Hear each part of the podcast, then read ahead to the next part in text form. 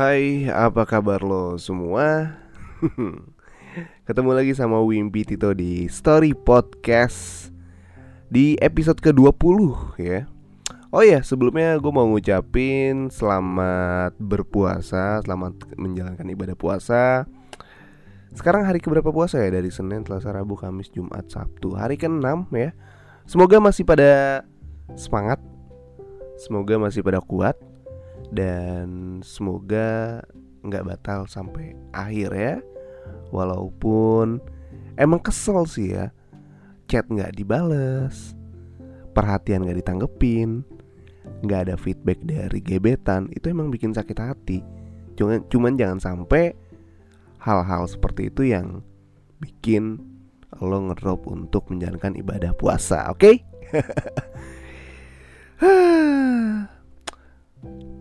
Kali ini cerita dari siapa nih ya? Hmm, oh ya by the way, by the way, by the way di episode ke-20 ini gue memakai amunisi baru, mikrofon baru ya. Semoga suaranya lebih baik ya, semoga suaranya lebih baik, lebih bagus, lebih jernih. Dan gue pakai mikrofon Boya yang BYMM1. Wah, ini sih keren sih murah ya cuman bagus banget. Nggak kalah sama Rode lah pokoknya ya. Yaudah langsung aja gue bakal ceritain cerita dari siapa nih ya? Ojan. Oke. Dia sih namanya katanya mau disamarkan. Gue belum pernah apa namanya belum pernah bacain emailnya belum pernah gue buka nih gue baru buka dan langsung aja. Ini dia cerita dari Rojan bakal gue bacain di story podcast episode ke 20 Halo Wim, nama gue Ojan. Saat ini gue mahasiswa teknik semester akhir Di sebuah universitas swasta di Jakarta. Gue mau ceritain kisah cinta pertama gue yang biasa aja nih Gue pacaran pertama kali kelas 2 SMP Dan saat itu gue punya pacar kakak kelas. Gue di sekolah yang sama Oke okay. Saat udah berjalan dua bulan Entah kenapa gue malah suka sama temennya dia sendiri. Jiwa-jiwa playboy. Sudah tertanam di benak anda ya Ojan Akhirnya gue putusin pacar pertama dan nyoba deketin dia. Dan usaha gue pun sukses buat dapetin dia. Sebentar ya, ini alarm. Gue matiin dulu. Dan uh, gue sukses deketin dia. Oke, okay, good player, hey. Dan gue rasa dia yang jadi cinta pertama gue bukan pacar pertama gue Oke, okay, Gaya pacaran gue mungkin sama kayak anak-anak puber di masanya waktu itu Sampai setelah dia lulus dari SMP Dia lanjut ke SMK perhotelan di Tangerang Dan yang pasti gue udah gak satu sekolah sama dia Ya oke okay. Awal konflik pun terjadi saat itu karena biasanya kita selalu bareng di sekolah dan setelah lulus kebiasaan itu pun hilang. Saat itu komunikasi belum terlalu canggih. Mungkin sebagian orang udah kenal BBM. Tapi buat gue yang cuman berasal dari golongan berada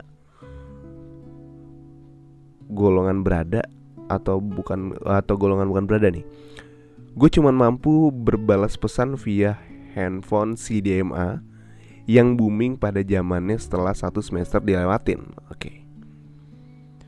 Gue pengen bareng terus sama dia. Tapi dianya selalu kayak ngehindar gitu. Dia kayak ngehindar terus dari gue.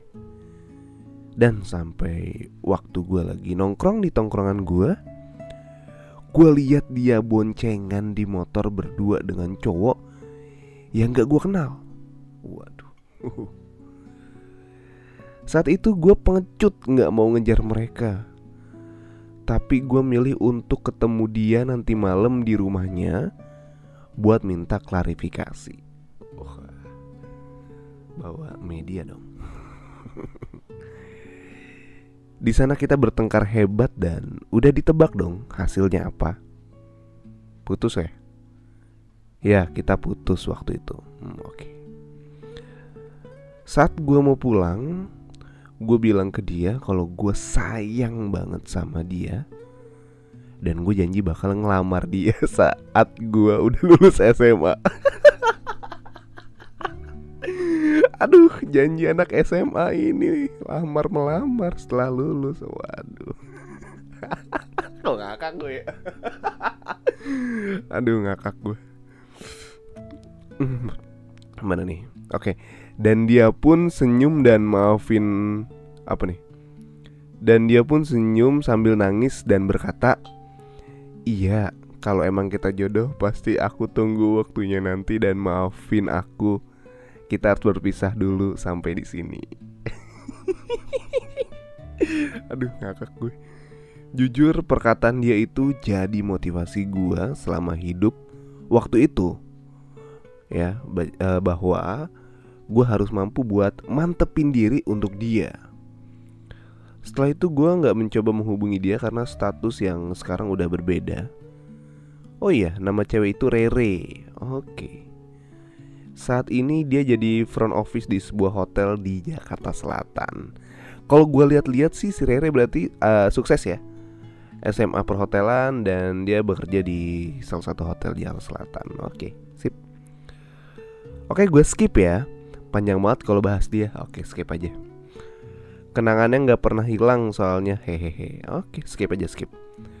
Dan setelah itu hidup gue berjalan normal pacaran dengan orang lain tapi anehnya gue pacaran nggak pernah ngerasa bener-bener sayang kayak sayang gue kerere jadi ya gitu pacaran ujung-ujungnya cuma seks kadang gue mikir kenapa gue bisa gitu?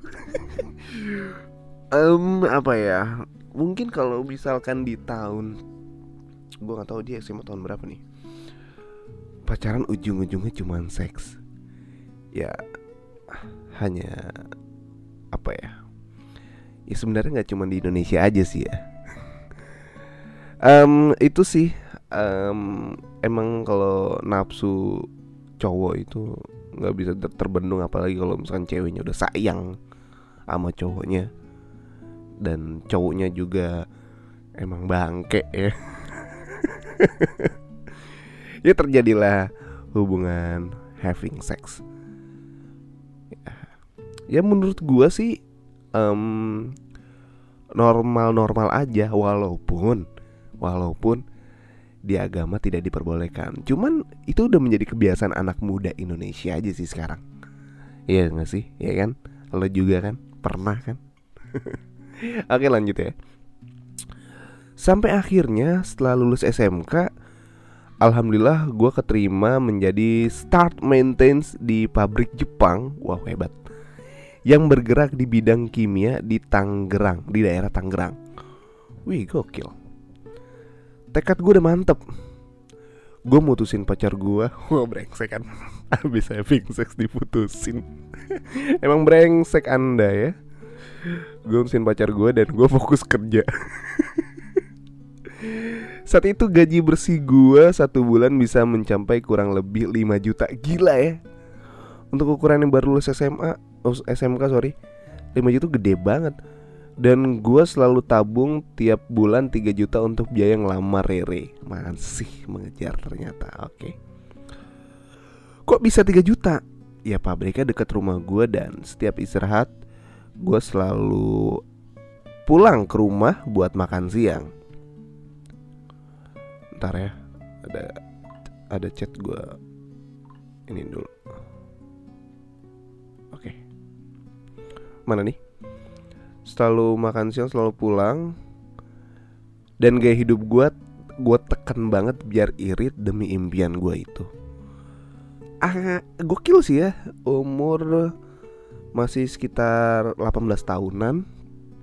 Berpikir untuk melamar dan irit ya. Ya lumayan cukup dewasa. Setelah gue kerja kurang lebih 7 bulan tabungan gue kurang lebih 21 juta Dan situ gue udah mulai pede untuk ngelamar dia. Tapi saat itu gue bingung cara caranya komunikasi ke dia lewat apa. Chat Facebook nggak dibales. Dulu gue nggak kepikiran Instagram yang udah hits. Dan kurang nih ya maklum alumni anak STM nggak kenal IG rata-rata waktu itu. Ya iyalah kenalnya kunci Inggris, baut, ya obeng Terus juga alat-alat untuk ngepres ya Mau nyamper ke rumahnya pun gue nggak pede. Kenapa nggak pede bro? Langsung aja ke rumahnya Bawa makanan. Ya biasa lah ya Laki-laki um, kalau misalkan pengen nyamperin mantan yang udah lama nggak berkomunikasi Langsung aja datengin. Pengen ketemu Bilang sama orang tuanya tapi jangan ngomong-ngomong ngelamar. Ntar dikira orang gila dan datang nih siapa mau ngelamar ya kan? Kenal juga enggak orang tuanya. Eh gue nggak tahu dia udah kenal apa enggak orang tuanya. Ya pokoknya datang aja harusnya waktu itu ya. Uh, bilang om tante tante mau ketemu Rere Rere nya ada apa enggak? Kalau nggak ada oh ya ada salam ya om. Bilang aja uh, tadi Ojan ke sini mau nemuin Rere. Tolong disampaikan aja nih nomor Ojan minta tolong Rere nanti hubungin Ojan aja. Harusnya bilang seperti itu ya. Terus hmm, mana nih? Sampai mana nih? sampai pada pertengahan Januari nggak sengaja gue ketemu dia pas lagi beli makan di daerah Perum. Weh Perum. Dekat ini ya dekat rumah cewek gue nih Gue pun nyapa dia. Dan dia pun menyapa gue Setelah itu terjadilah perbincangan masa lalu yang bikin kita ketawa Dan saat dia mau pulang Dia bilang Nanti tanggal 31 ke rumah ya Mama kangen sama kamu. Oh udah kenal ternyata udah kenal orang tuanya. Gokil gokil gokil. Waduh Mamanya masih kangen Mantap. Gue seneng banget di situ dan saat itu gue berencana mau langsung ngobrol ke orang tuanya minta restu dan langsung lamar dia. Gokil, gokil, lu gokil men. Sampai waktu hari H Gue ke rumahnya jam 3 sorean. Sejenak gue berhenti karena tepat di gang rumahnya ada janur kuning. Dan nama janur kuning itu membuat gue shock. Cuman bengong sampai temen dia waktu SMP yang gue kenal juga lewat dia nyamperin gue dan nanya ken gue ken kenapa kok nggak ke acaranya? Di situ gue cuma nanya kok Rere nikah secepat ini? Temen dia pun mencoba nenangin gue dan dia nggak maksa gue buat ke acaranya. Setelah gue pikir gue akhirnya masuk ke acara pernikahannya dan ngucapin selamat ekspresi ya. Selamat dengan ekspresi yang nggak tahu kayak apa waktu itu dan jelas gue langsung pulang setelah ngucapin selamat. Anjing lucu banget. Lucu banget. Dikiranya mamanya kangen pengen ketemu ternyata ketemu di pelaminan. Aduh lucu banget. Selang dua minggu temennya dia yang nenangin gue waktu itu ngechat gue lewat WhatsApp eh WhatsApp WhatsApp dan minta ketemu di situ dia ngasih gue alasan kenapa Rere nikah. Dan gue kaget ternyata Rere nikah karena MBA wow. Wow. Oh tapi ya nggak usah heran sih. Nggak usah heran udah ya gitulah. Gaya percintaan gaya berhubungan anak muda di Indonesia. Tanpa pikir panjang gue langsung ke rumahnya Rere Gue minta izin dengan hormat ke suaminya buat ngobrol sama Rere. Gila men, gila gila gila gila. Dan alhamdulillah suaminya ngizinin dengan syarat dia nemenin tapi nggak di dekat tempat gue ngobrol sama Rere. Rere pun nangis hebat saat ngasih penjelasan ke gue. Dan gue juga nangis karena jujur gue lebih rela dia nikah karena cinta bukan karena hal yang hina itu. Oke, lu kan juga pernah ngelakuin ya, kok hina dong. Oke lanjut ya. Tapi nasi sudah jadi bubur, ya harus diterima konsekuensinya. Gue pun milih pergi dari tempat ngobrol itu tanpa pamit dengan suami barunya. Oke. Setelah kejadian pahit, uh, setelah kejadian pahit itu, yang gue pikir buat apa uang selama ini yang gue tabung susah payah dari hasil kerja gue? Jajan dong. Tapi Tuhan emang baik. Dia langsung ngingetin gue saat dulu nyokap minta gue kuliah dan gue tolak. Akhirnya gue mutusin buat kuliah dan berhenti kerja saat kontrak abis nanti. Gokil men, salut gue sama lo. Mana nih? Oke. Alhamdulillah saat itu gue bisa bayar uang masuk kuliah dengan nominal 18 juta Dengan hasil jerih payah gue sendiri dan gue ingin menebus dosa gue terhadap ibu gue Karena menolak keinginannya dia untuk gue kuliah. Salut men, gue pengen applause cuman tangan gue megang mikrofon. Jadi susah. Pakai efek aja efek efek tepuk tangan nih. Tek, tek, tek. saat apa sampai saat semester 4 gue iseng searching IG namanya Rere dan gue nemuin di situ gue lihat anaknya dia sudah mulai besar dan cantik seperti ibunya. Gue pun berpikir ternyata seberat apa pun masalah yang kita hadapin pasti ada jalan keluarnya. Betul, gue setuju. Dan pasti waktu akan menjawab itu semua. Betul.